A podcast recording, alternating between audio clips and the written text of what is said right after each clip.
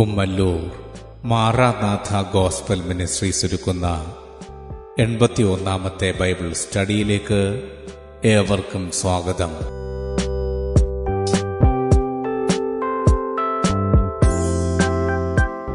സുവിശേഷം എന്ന വിഷയത്തിന്റെ പതിനെട്ടാം ഭാഗത്തെ ആസ്പദമാക്കി മാനസാന്തരം എന്ന വിഷയത്തിന്റെ പത്താം ഭാഗമാണ് നിങ്ങൾ കേൾക്കുവാൻ പോകുന്നത്.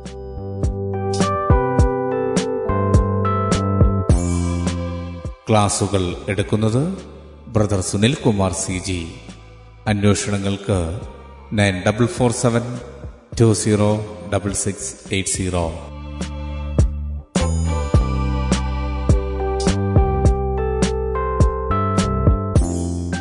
ഈ ക്ലാസുകളുടെ വീഡിയോ യൂട്യൂബിലും ലഭ്യമാണ്. Amen T V network Trivandrum Kerala. Triple nine five nine seven five nine eight zero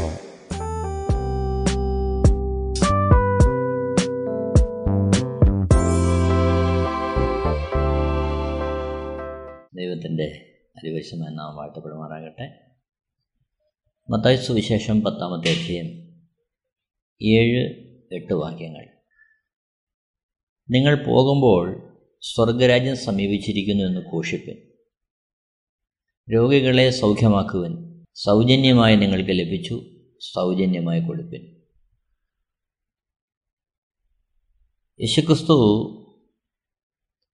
ഭൂമിയിൽ അവിടുത്തെ ശുശ്രൂഷ ചെയ്തുകൊണ്ടിരിക്കുമ്പോൾ അവിടുന്ന് തിരഞ്ഞെടുത്ത പന്ത്രണ്ട് അപ്പോസലന്മാരെ സുവിശേഷ ഘോഷണത്തിന് അയക്കുമ്പോഴുള്ള യേശുക്രിസ്തുവിന്റെ അവരോടൊരു കൽപ്പന അവിടെ കാണുന്നത് അവരെ യഹൂദന്മാരുടെ മധ്യ അയക്കുകയാണ്.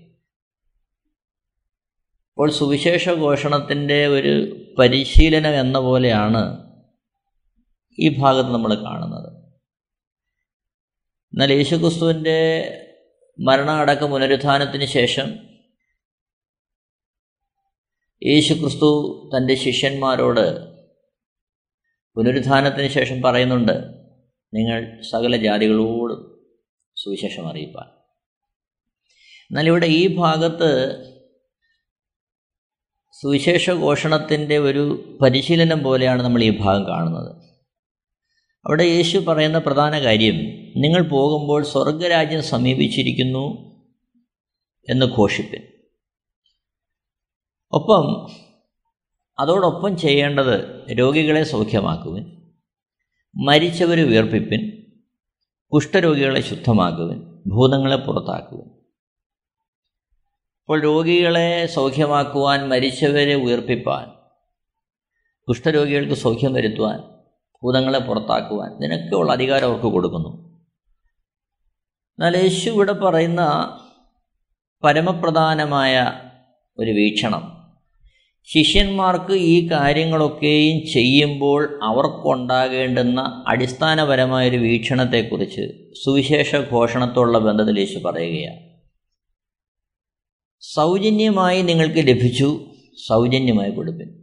അപ്പോൾ ഇതെല്ലാം സുവിശേഷ ഘോഷണം അതിന് ആവശ്യമായ അതിന്റെ മധ്യത്തിൽ യേശുക്രിസ്തുവിനെ വെളിപ്പെടുത്തുവാൻ ദൈവരാജ്യം സമീപിച്ചിരിക്കുന്നു എന്ന് സ്ഥാപിക്കുവാൻ. അത്ഭുതങ്ങളും അടയാളങ്ങളും വീര്യപ്രവൃത്തികളും ചെയ്യുമ്പോൾ ഉണ്ടാകേണ്ടെന്ന ഒരു ശിഷ്യന്റെ മനോഭാവം. അത് സൗജന്യമായി ലഭിച്ചു സൗജന്യമായി കൊടുക്കുക എന്നുള്ളതാകണം. അതായത് ശുശ്രൂഷ ഒരിക്കലും ദൈവം ഏൽപ്പിച്ചിരിക്കുന്ന ദൈവം തന്നിരിക്കുന്ന ഇത്യാദി അത്ഭുതങ്ങൾ അടയാളങ്ങൾ വീര്യപ്രവൃത്തികൾ ചെയ്യുവാനുള്ള കഴിവുകളൊന്നും അത് സൗജന്യമായി ലഭിച്ചതാണെന്നും സൗജന്യമായി കൊടുക്കേണ്ടതാണെന്നും ഒരു ഭക്തൻ ഒരു ശിഷ്യൻ എപ്പോഴും അവന്റെ മനസ്സിൽ കരുതേണ്ടത് ആവശ്യമാണ്. അതിന്റെ അർത്ഥം ശുശ്രൂഷ അതെന്തായിരുന്നാലും ദൈവശുശ്രൂഷ അത് ധനസമ്പാദനത്തിന് വേണ്ടിയുള്ള ഒരു മാർഗമാക്കി ഉപയോഗിക്കരുത് എന്ന് യേശുക്രിസ്തു ഉപദേശിക്കുകയാണ് പണം ഉണ്ടാക്കാനോ അല്ലെങ്കിൽ മറ്റേതെങ്കിലും ആസ്തിയോ സമ്പത്തോ ഉണ്ടാക്കാനോ ഉള്ള മാർഗമാക്കി സുവിശേഷ ഘോഷണത്തെ ഒരിക്കലും മാറ്റരുതെന്ന് യേശുക്രിസ്തു ഇവിടെ പറയുകയാണ് എന്നാൽ അതേ സമയം ശുശ്രൂഷകന്മാരെ പോഷിപ്പിക്കുന്നത് ദൈവമാണ്. അത് സഹ സഹോദരന്മാരിലൂടെയും സഹവിശ്വാസികളിലൂടെയും ഒക്കെയാണ് ചെയ്യുന്നത്. അത് ക്രിസ്തുവിൽ ക്രിസ്തുവിനെന്നവണ്ണം അത് ദൈവമായി ഓരോരുത്തർക്ക് വേണ്ടി ചെയ്യുന്ന കാര്യമാണ് ചെയ്യേണ്ട കാര്യമാണ്. കർത്താവ് തന്നെ പറയുന്നുണ്ട് മുമ്പേ അവന്റെ രാജ്യവും നേരി അന്വേഷിപ്പിൻ അതോടെ ഇതൊക്കെയും നിങ്ങൾക്ക് ലഭ്യമാകും. അത് ദൈവത്തിന്റെ വാഗ്ദാനമാണ്. അപ്പോൾ സുവിശേഷഘോഷണത്തിലേക്ക് അല്ലെങ്കിൽ ദൈവരാജ്യത്തിന്റെ വിശാലതയ്ക്കായി കർത്താവിന്റെ ശുശ്രൂഷകന്മാരായി ഇറങ്ങുന്ന ഏതൊരു വ്യക്തിയും എപ്പോഴും ഇവിടെ ഹൃദയത്തിൽ ഓർക്കേണ്ട കാര്യം ഇത് സൗജന്യമായി ലഭിച്ച കാര്യമാണ്. അത് സൗജന്യമായി കൊടുക്കേണ്ടതാണ്. രണ്ടാമതായിട്ട് ഓർക്കേണ്ടുന്ന പരമപ്രധാനമായൊരു കാര്യം അപ്പോസ്തല പ്രവൃത്തി പതിനാലാമത്തെ അധ്യയത്തിൽ കാണുന്നുണ്ട്. അപ്പോസ്തല പ്രവൃത്തി പതിനാലാമത്തെ അധ്യയം അതിന്റെ എട്ട് മുതൽ താഴോട്ട് വായിക്കുമ്പോൾ അവിടെ പൗലോസിലൂടെ ദൈവം അത്ഭുതങ്ങളെ പ്രവർത്തിക്കുന്നത് കാണുകയാണ്. പൗലോസിലൂടെ. പൗലോസിലൂടെ ദൈവം അത്ഭുതം പ്രവർത്തിക്കുമ്പോൾ അവിടെ അത് അനുഭവിക്കുന്ന കൂടി വരുന്ന ജനങ്ങളുടെ സമീപനം അതിനോടുള്ള അവരുടെ പ്രതികരണം ഇവിടെ കാണുകയാണ്.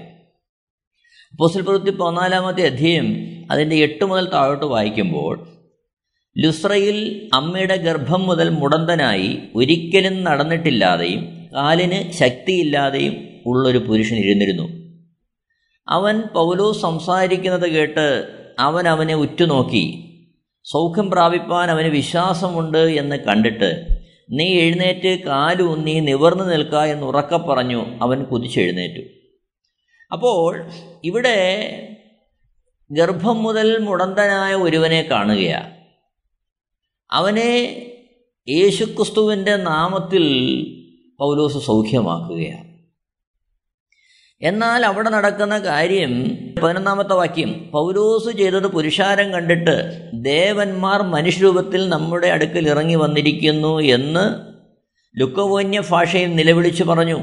അപ്പോൾ ഇവർ ഈ അത്ഭുതം പ്രവർത്തിച്ച് കണ്ടപ്പോൾ അവരാർത്ത് വിളിക്കുകയാ ദേവന്മാർ മനുഷ്യരൂപത്തിൽ നമ്മുടെ അടുത്ത് വന്നിരിക്കുക ശേഷം താഴോട്ട് നടക്കുന്ന കാര്യം ബർണബാസനി ഇന്ദ്രനെന്നും പൗലോസ് മുഖ്യ പ്രസംഗിയാകയാൽ അവന് ബുധനെന്നും പേർ വിളിച്ചു.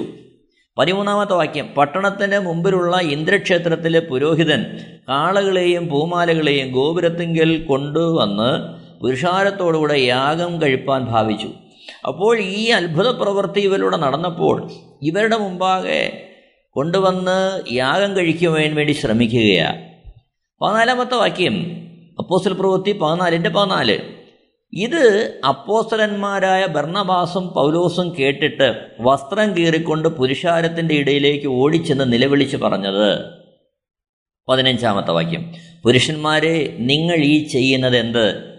ഞങ്ങൾ നിങ്ങളോട് സമസ്വഭാവമുള്ള മനുഷ്യരത്രേ. നിങ്ങൾ ഈ വ്യർത്ഥ കാര്യങ്ങളെ വിട്ട് ആകാശവും ഭൂമിയും സമുദ്രവും അവയിലുള്ള സകലവും ഉണ്ടാക്കിയ ജീവനുള്ള ദൈവത്തിങ്കിലേക്ക് തിരിയണം എന്നുള്ള സുവിശേഷം ഞങ്ങൾ നിങ്ങളോട് അറിയിക്കുന്നു. ഇത് വളരെ പ്രാധാന്യമേറിയ ഒരു പ്രസ്താവനയാണ്. ഈ കാലഘട്ടത്തിൽ നാം വളരെ സൂക്ഷിക്കേണ്ടുന്ന ഒരു പ്രസ്താവന. കാരണം ഈ കാലഘട്ടത്തിൽ ദൈവവേലയിലായിരിക്കുന്ന അല്ലെങ്കിൽ ഒരു വേള അത്ഭുതങ്ങളും അടയാളങ്ങളും വീര്യപ്രവൃത്തികളും ചെയ്യുവാൻ യേശുക്രിസ്തുവിനാൽ കൃപ ലഭിച്ച അനേകരുടെ ചിന്ത മറ്റുള്ളവരിൽ നിന്ന് വ്യത്യസ്തരാണ് തങ്ങളെന്ന് വരുത്തി തീർക്കുവാൻ. അവർക്ക് എന്തൊക്കെയോ പ്രത്യേകതകൾ ഉണ്ടെന്ന് മറ്റുള്ളവരെ ധരിപ്പിക്കുവാൻ തക്കമുള്ള ഒരു ശ്രമം എല്ലാ മേഖലകളിലും അനേകർ നടത്തുന്നതായിട്ട് കാണുന്നു. വേഷധാരണത്തിൽ അതേപോലെ ഭാഷാശൈലിയിൽ ഉപയോഗിക്കുന്ന പദങ്ങളുടെ പ്രയോഗത്തിൽ ഒക്കെ ആ ഒരു സ്വാധീനം അനേകൽ കാണാൻ കഴിയുന്നുണ്ട്. കാരണം ഇവിടെ മറ്റുള്ളവർക്ക് സമസ്വഭാവമുള്ളവർ എന്ന് ചിന്തിക്കരുത് എന്നുള്ള തരത്തിൽ എന്തൊക്കെയോ പ്രത്യേകതകളുണ്ട്. എന്തൊക്കെയോ ദൈവത്തിൽ നിന്ന് അവർക്ക് എന്തൊക്കെയോ അത്തരത്തിൽ ചില വേറിട്ട് നിൽക്കുവാൻ തക്കണ ചില കാര്യങ്ങൾ കൊടുത്തിരിക്കുന്നു എന്ന് വരുത്തുവാൻ തക്കമുള്ള ശ്രമം നമ്മൾ കാണുന്നുണ്ട്. അതേപോലെ വേറൊരു കാര്യം ശ്രദ്ധിക്കണം. ഭാഷാപ്രയോഗങ്ങൾ ഇന്ന് യേശുക്രിസ്തുവിന്റെ സുവിശേഷ പേരിലുള്ള കാര്യങ്ങൾ നോക്കിയാൽ സ്വർഗത്തിൽ നിന്ന് ഇറങ്ങി വന്നവൻ അഖിലാണ്ടത്തെ ചമച്ചവൻ എത്രയോ ജ്ഞാനിയായവൻ.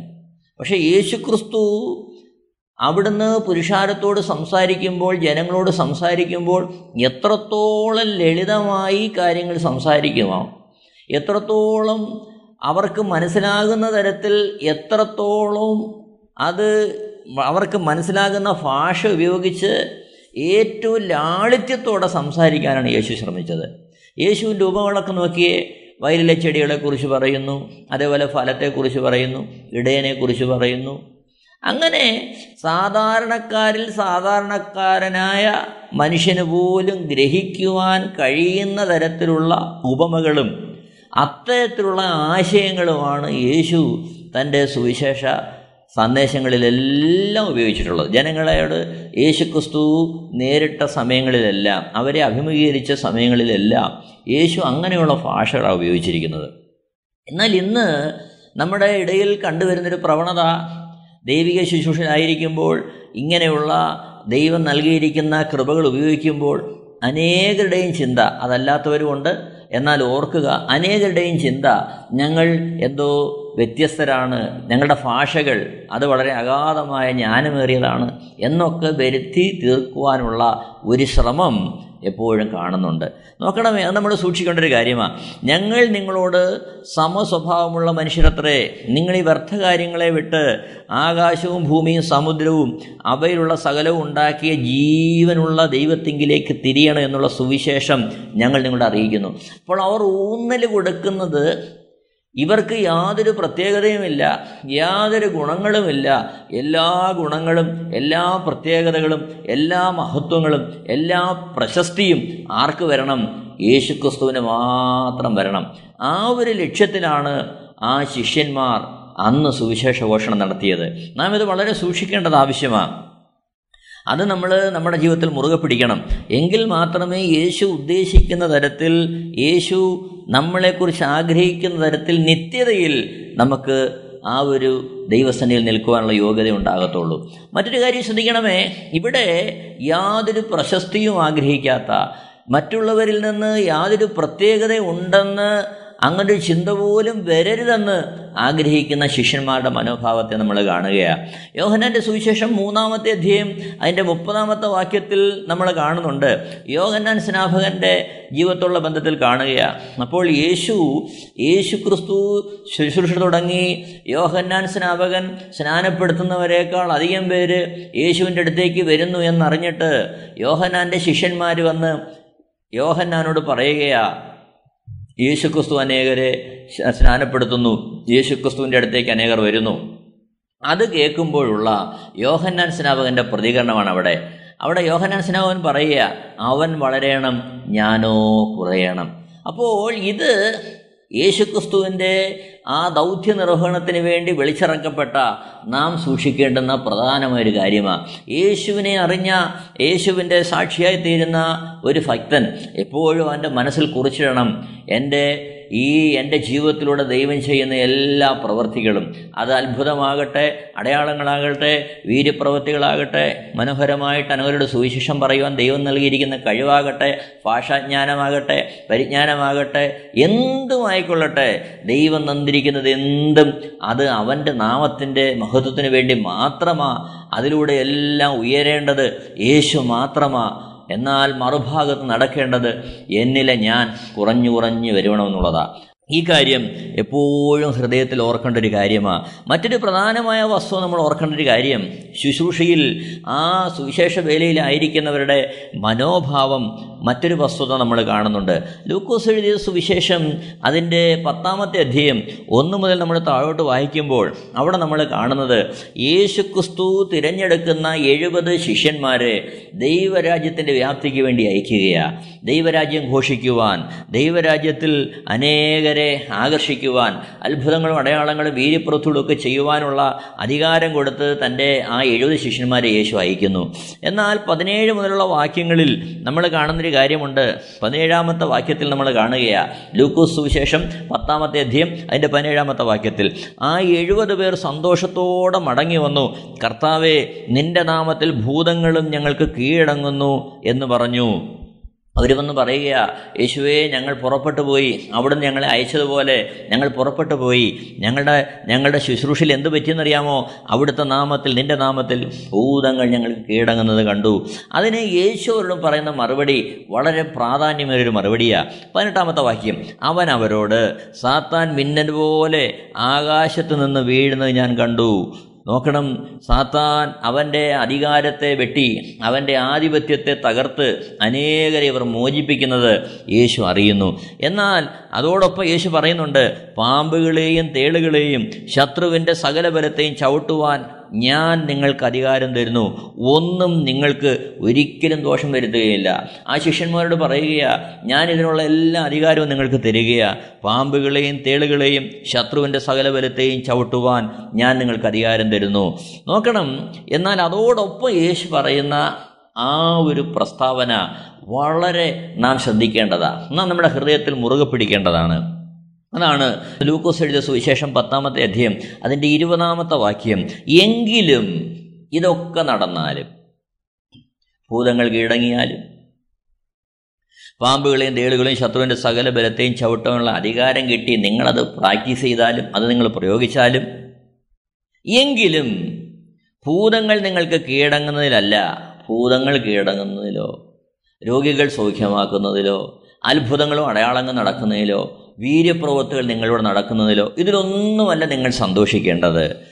ഇവിടെ പറയുന്നു നമ്മൾ വായിക്കുന്നു ഇരുപതാമത്തെ വാക്യം എങ്കിലും ഭൂതങ്ങൾ നിങ്ങൾക്ക് കീഴടങ്ങുന്നതിലല്ല നിങ്ങളുടെ പേർ സ്വർഗത്തിൽ എഴുതിയിരിക്കുന്നതിലത്രേ സന്തോഷിപ്പിൻ. അപ്പോൾ ഒരു ക്രിസ്തു ശിഷ്യന്റെ സന്തോഷം ഒരു ക്രിസ്തു ഭക്തന്റെ അവന്റെ ആ എപ്പോഴുമുള്ള ആമോദം എന്തിലാണെന്ന് അറിയാമോ അവന്റെ പേര് സ്വർഗത്തിൽ എഴുതിയിരിക്കുന്നതിലാകണം. അതായത് പിശാചിന്റെ അടിമത്വത്തിൽ നിന്ന് നിത്യമായ നരകത്തിലേക്ക് യാത്ര ചെയ്തിരുന്ന എന്നെ നിത്യമായ നാശത്തിലേക്ക് യാത്ര ചെയ്തിരുന്ന എന്നെ അവിടെ നിന്ന് ദൈവം വിളിച്ചു. അവിടെ നിന്ന് ദൈവം എന്നെ വീണ്ടെടുത്തു. യേശുവിന്റെ രക്തത്താൽ എന്റെ പാവങ്ങളെ കഴിവെടുപ്പാക്കി എനിക്ക് ഒരു സ്വർഗരാജ്യം ഒരുക്കിയിരിക്കുന്നു. എന്റെ നാഥനോടൊപ്പമുള്ളൊരു വാസം എനിക്ക് ഒരുക്കിയിരിക്കുന്നു. എന്നതിലായിരിക്കണം ഒരു ക്രിസ്തു ശിഷ്യന്റെ എപ്പോഴുമുള്ള സന്തോഷം. അതിലായിരിക്കണം അവൻ പ്രമോദിക്കേണ്ടത്. ബാക്കിയെല്ലാം എന്താണ്? അവന് സൗജന്യമായി ലഭിച്ചതാ. അവൻ സൗജന്യമായി കൊടുക്കുകയാണ് എന്തുമായിക്കൊള്ളട്ടെ? അവന് ലഭിച്ചതെല്ലാം ദാനമാ. എന്തെല്ലാം അവന്റെ ജീവിതത്തിൽ ലഭിച്ചിരിക്കുന്നു അതെല്ലാം ദാനമാ. പ്രിയരെ ഒരു വേള നമ്മൾ ചിന്തിച്ചാൽ നമ്മുടെ ഈ ശരീരം ദൈവത്തിന്റെ ദാനമാ. നമ്മുടെ ജീവൻ ദൈവത്തിന്റെ ദാനമാ. ബുദ്ധി ദാനമാ. നമ്മുടെ ജ്ഞാനം ദാനമാ. നമ്മളിൽ നൽകിയിരിക്കുന്ന എല്ലാം ദാനമാ. ദാനമല്ലാതെ നമുക്കൊന്നുമില്ല. എന്നാൽ ഈ ജീവിതത്തിൽ നമുക്ക് ദാനം ലഭിച്ച ഈ ജീവിതത്തിൽ നമുക്ക് പ്രത്യാശിക്കാനുള്ളത് നമുക്ക് സന്തോഷിക്കാനുള്ളത് നമ്മളിലൂടെ കർത്താവ് എന്തെങ്കിലും ചെയ്തു എന്നുള്ളതിൽ സ്വയം പ്രശസ്തിയെടുത്തോ സ്വയം മഹത്വമെടുത്തോ സ്വയം അതിനെ വിറ്റ് നമ്മൾ കുറച്ച് സമ്പത്തുണ്ടാക്കി സുഖസന്തോഷത്തോടെ ജീവിക്കുന്നു എന്നുള്ളതുമല്ല. ഇതെല്ലാം നീങ്ങിപ്പോവും. നമ്മുടെ പ്രശസ്തി നീങ്ങിപ്പോകും നമ്മുടെ ആ എല്ലാ സന്തോഷങ്ങളും സുഖങ്ങളും എല്ലാം നീങ്ങിപ്പോകാവുന്നതാണ്. എന്നാൽ ഓർക്കേണ്ടതും നാം ഉറപ്പിക്കേണ്ടതും എപ്പോഴും സ്വർഗത്തിൽ നമ്മുടെ അരുമനാഥനോടുള്ള ഒത്തുള്ള വാസമായിരിക്കണം. അതാണ് വിശുദ്ധ വേദപുസ്തകം നമ്മളെ എപ്പോഴും ഓർപ്പിക്കുന്ന കാര്യം. ആ ഒരു ദൗത്യം നമ്മുടെ ഹൃദയത്തിൽ എപ്പോഴും സൂക്ഷിക്കേണ്ടത് ആവശ്യമാണ്. നോക്കണം ഇവിടെ ഒന്ന് കുരിന്തിർ അതിന്റെ ഒമ്പതാമത്തെ അധ്യയം അതിന്റെ പതിനാറ് മുതലുള്ള വാക്യങ്ങളിൽ പൗലോസ് പറയുന്ന ഒരു കാര്യമുണ്ട്. നോക്കണമേ സുവിശേഷ ഘോഷണത്തെക്കുറിച്ച് പൗലോസ് പറയുകയാ. ഒന്ന് കുരിന്ത്യർ ഒമ്പതിന്റെ പതിനാറ്.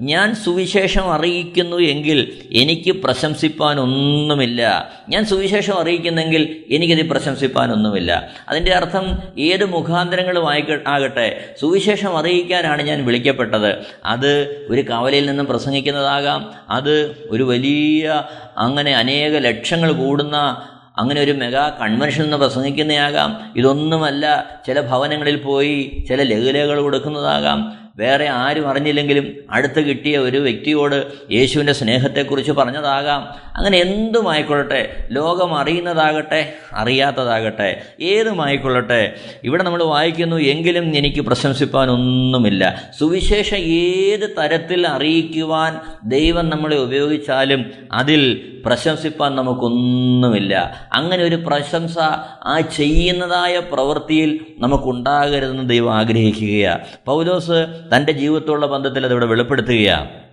തന്റെ അനുഭവത്തെ പറയുകയാണ് അവിടെ പറയുന്നു നിർബന്ധം എന്റെ മേൽ കിടക്കുന്നു. കാരണം എന്താ? ഇത് ഈ നിർബന്ധം ഇത് ചെയ്യുന്നതെല്ലാം അതിനു വേണ്ടിയുള്ള ഒരു വിളി നമ്മുടെ മേൽ കിടക്കുകയാണ് ഒരുപക്ഷേ കർത്താവ് നമ്മളിൽ നിന്ന് ആഗ്രഹിക്കുന്ന ഏറ്റവും അടിസ്ഥാനപരമായ കാര്യം ഇതാ യേശുക്രിസ്തുവിനെ അറിഞ്ഞ യേശുക്രിസ്തുവിനെ രക്ഷകനായി അറിഞ്ഞ ഏതൊരു വ്യക്തിയിലും ഏൽപ്പിക്കപ്പെട്ടിരിക്കുന്ന പരമമായ കർത്തവ്യമാണ് രക്ഷകനായ വീണ്ടെടുപ്പുകാരനായ പ്രാണനാഥനായ യേശുവിനെ മറ്റുള്ളവർക്ക് പരിചയപ്പെടുത്തുക എന്നുള്ളത്. അതെന്തുമാകാം? ഓരോ ഒരാളോടാകാം ഒരു കോടി ജനങ്ങളോടാകാം പത്ത് പേരോടാകാം നൂറ് പേരോടാകാം. അതിന്റെ എണ്ണത്തിന്റെ വലിപ്പമല്ല. അത് ഏത് തരത്തിൽ ചെയ്യുന്നു എന്നുള്ളതല്ല. പക്ഷേ അതിനുള്ള നിർബന്ധം ഓരോ വ്യക്തികളെയും ദൈവം ഭരമേൽപ്പിച്ചിരിക്കുകയാണ് അതിനു വേണ്ടിയുള്ള കഴിവുകളും കൊടുക്കുന്ന ദൈവമാണ് ആ ദൈവം കഴിവുകൾ വ്യത്യസ്തമായ നിലകളിൽ വ്യത്യസ്തമായ രീതികളിൽ വ്യത്യസ്തമായ കൃപകളോടെ അനേകർക്ക് കൊടുക്കുമ്പോൾ ഓരോരുത്തൻ ലഭിച്ചത് സൗജന്യമായി അവന് ലഭിച്ച ആ ലഭിച്ച തോതിനൊത്തവണ്ണം പ്രാണനാഥന്റെ വേല ചെയ്യുവാനുള്ള നിർബന്ധം എല്ലാവരുടെ മേലും കിടക്കുകയാണ്. നോക്കണം ഇവിടെ പറയുന്നു? ഒന്ന് വരിന്റർ ഒമ്പതിന്റെ പതിനാറിൽ ഞാൻ സുവിശേഷം അറിയിക്കുന്നു എങ്കിൽ എനിക്ക് പ്രശംസിപ്പാനൊന്നുമില്ല. നിർബന്ധം എന്റെ മേൽ കിടക്കുന്നു. ഞാൻ സുവിശേഷം അറിയിക്കുന്നില്ല എങ്കിൽ എനിക്ക് അയ്യോ കഷ്ടം. പതിനേഴാമത്തെ വാക്യം ഞാനത് മനഃപൂർവം നടത്തുന്നു എങ്കിൽ എനിക്ക് പ്രതിഫലമുണ്ട്. മനഃപൂർവം അല്ലെങ്കിലും കാര്യം എങ്കൽ ഭരമേൽപ്പിച്ചിരിക്കുന്നു. ശ്രദ്ധിക്കണമേ ഇവിടെ ഇത് മനഃപൂർവം ചെയ്യണം. നോക്കണം. അതായത് സുവിശേഷം അറിയിക്കുവാൻ യേശു ക്രിസ്തുവിന്റെ സ്നേഹത്തെ ഒന്ന് വിളിച്ചറിയിക്കുവാൻ അത് വാക്കുകൊണ്ടാകട്ടെ അത് പ്രവൃത്തി കൊണ്ടാകട്ടെ അത് ജീവിതത്തിന്റെ അനുഭവങ്ങളിലൂടാകട്ടെ ഇടപെടലുകളിലൂടാകട്ടെ എങ്ങനെ ആയിരുന്നാലും യേശു ക്രിസ്തുവിന്റെ പുനരുത്ഥാനത്തിന്റെ സാക്ഷിയാകുവാൻ ഞാൻ നിങ്ങളും വിളിക്കപ്പെട്ടിരിക്കുക. യേശു ക്രിസ്തുവിന്റെ കൃപയറിഞ്ഞ യേശുക്രിസ്തുവിന്റെ കൃപ അനുഭവിച്ച യേശുക്രിസ്തുവിൽ ദാനങ്ങളെ പ്രാപിച്ച ഏതൊരു വ്യക്തിക്കും ഇത് ഫരമേൽപ്പിക്കപ്പെട്ടിരിക്കുക എന്താണ് സുവിശേഷ പോഷണം? എന്നാൽ ഓർക്കണം സുവിശേഷം അറിയിക്കുന്നവർ സുവിശേഷ നിമിത്തം ഉപജീവിക്കും എന്ന് യേശുക്രിസ്തു പറയുന്നുണ്ട്. അതിന്റെ അർത്ഥം നമ്മളൊരു കൂട്ടായ്മയായിട്ട് വിളിക്കപ്പെട്ടിരിക്കുക. നാം പരസ്പര സഹോദരങ്ങളായിട്ട് വിളിക്കപ്പെട്ടിരിക്കുക ഇവിടെ പരസ്പരം പങ്കുവയ്ക്കുവാൻ കരുതുവാൻ യേശുവിന് വേണ്ടി ചിലവാകുവാൻ ചിലവഴിക്കുവാൻ ഒക്കെയാണ് ദൈവം നമ്മെ വിളിച്ചിരിക്കുന്നതും ദൈവം നമുക്ക് ദാനമായി നൽകിയിരിക്കുന്നതും. ഈ ഒരു വെളിപ്പാട് നമ്മുടെ ഹൃദയത്തിലേക്ക് ഉണ്ടാകട്ടെ. നോക്കണമേ ഇവിടെ നമ്മൾ കാണുന്നുണ്ട് ഈ ശിഷ്യന്മാരൊക്കെ ഇത്തരത്തിൽ കർത്താവിന്റെ ദൗത്യമായി മുന്നേറിയപ്പോൾ അവരുടെയൊക്കെ മനോഭാവം ഇത്തരത്തിലായിരുന്നു. അവരെന്താണ് അവരുടെ പ്രസംഗ വിഷയം എന്തായിരുന്നു? എന്താണ് അവർ പ്രസംഗിച്ചത്? നോക്കണം. അപ്പോസന്മാരുടെ ആ ശിഷ്യന്മാരുടെ പ്രസംഗ വിഷയം രണ്ട് തിമോത്തിയോസ് രണ്ടാമത്തെ അധ്യായന്റെ എട്ടാമത്തെ വാക്യത്തിൽ പൗലോസ് ഇങ്ങനെ എഴുതുകയാണ് ദാവീദിന്റെ സന്ധിയായി ജനിച്ച് മരിച്ചിട്ട് ഉയർത്തെഴുന്നേറ്റിരിക്കുന്ന യേശു ക്രിസ്തുവിനെ ഓർത്തുകൊള്ളുക. അതാകുന്നു എന്റെ സുവിശേഷം.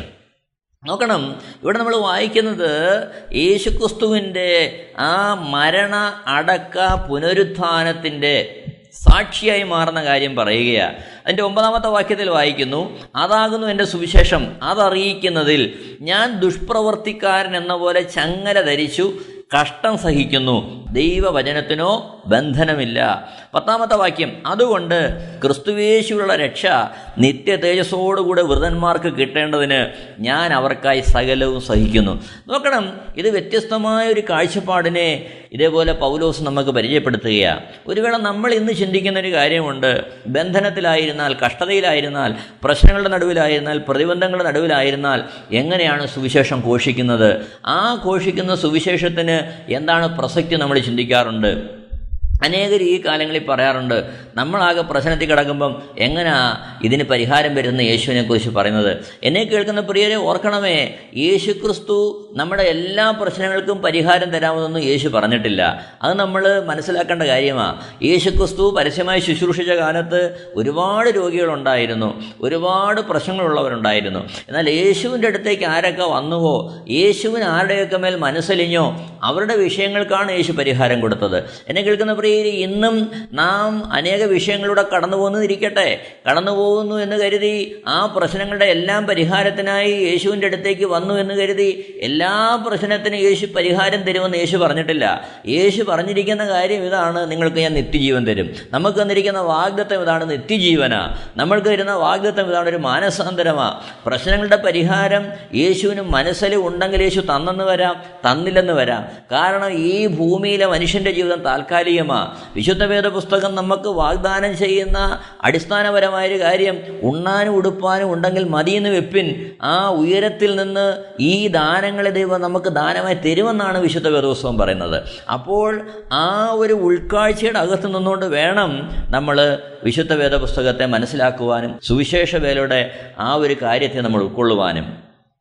ഇവിടെ പൗലോസ് പറയുന്ന മറ്റൊരു കാര്യം രണ്ട് തിമത്യോസ് രണ്ടിന്റെ പതിനൊന്നിൽ നാം അവനോടുകൂടെ കഷ്ടം സഹിച്ചു എങ്കിൽ കൂടെ ജീവിക്കും സഹിക്കുന്നുവെങ്കിൽ കൂടെ വാഴും. ശ്രദ്ധിക്കണമേ ഇത് നമ്മൾ ശ്രദ്ധിക്കേണ്ടെന്ന വളരെ പ്രധാനമായൊരു കാര്യമാണ് അതായത് സുവിശേഷം അറിയുന്നു. ആ സുവിശേഷത്തിന്റെ വാഗ്ദത്വം സുഖകരമായ ഭൂമത്തിലുള്ളൊരു ജീവിതമല്ല. അത് വാഗ്ദാനം ചെയ്യുന്നത് എല്ലാ സമാധാനവും സന്തോഷവും നമുക്ക് തരാമെന്നല്ല. പക്ഷേ പറയുന്ന ഒരു വാഗ്ദത്വമുണ്ട് അത് നിത്യജീവനാ. ആ നിത്യജീവന്റെ സന്തോഷം ഒരുവന്റെ ഉള്ളിൽ കടക്കുമ്പോൾ ഈ ഭൂമിയിലെ കഷ്ടങ്ങളെ ലഘുവെന്നെണ്ണാനുള്ള ആത്മശക്തി ദൈവം അവന് നൽകും. അതായത് പ്രശ്നങ്ങളുടെ നടുവിൽ പ്രതികൂലങ്ങളുടെ മധ്യത്ത് അവൻ തകർന്നു പോകാതെ വീണു പോകാതെ ഈ ഭൂമിയിലെ വിഷയങ്ങളെക്കാൾ അവൻ ഒരുക്കുന്ന നിത്യരാജ്യത്തിന്റെ നിത്യജീവന്റെ യേശുക്രിസ്തുവിനുള്ള വാസത്തിന്റെ മഹത്വം അവന്റെ ഹൃദയത്തിലേക്ക് നൽകി. ഓരോ നിമിഷവും അവന്റെ ഹൃദയത്തിൽ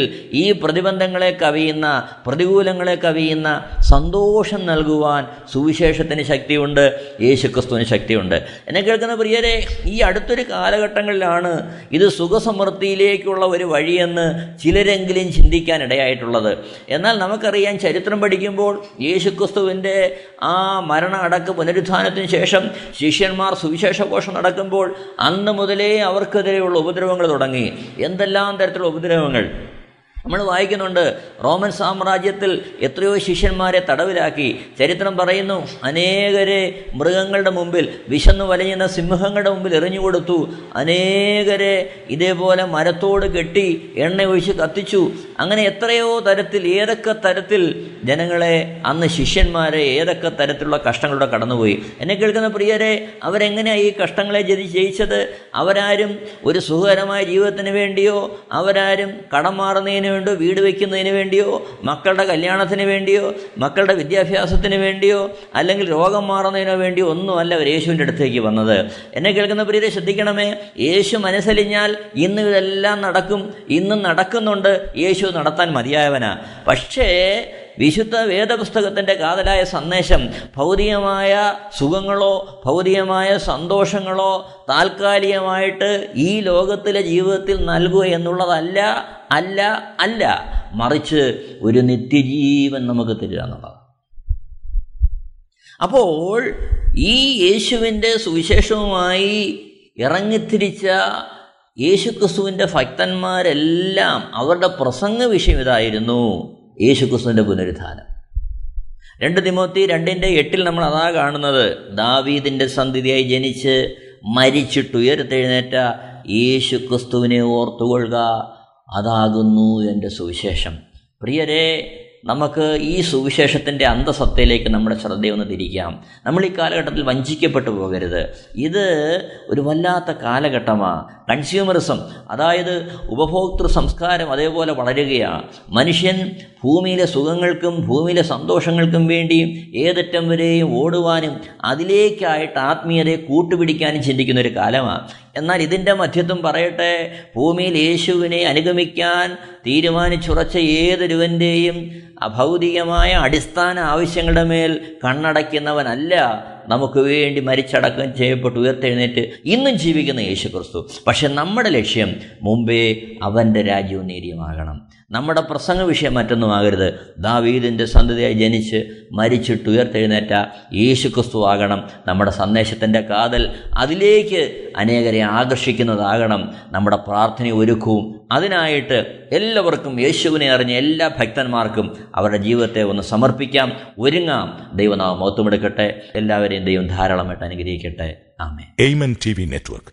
Christian internet channel സുവിശേഷീകരണത്തിന്റെ വ്യത്യസ്ത മുഖം തേടിയുള്ള യാത്ര YouTube and Facebook. Amen T V network Trivandrum Kerala. ഞങ്ങളുടെ വിലാസം Maranatha gospel ministries Marankuzhi Kummallur P O Kollam. ആറ് ഒൻപത് ഒന്ന് അഞ്ച് ഏഴ് മൂന്ന്. അന്വേഷണങ്ങൾക്ക് nine double four seven two zero double six eight zero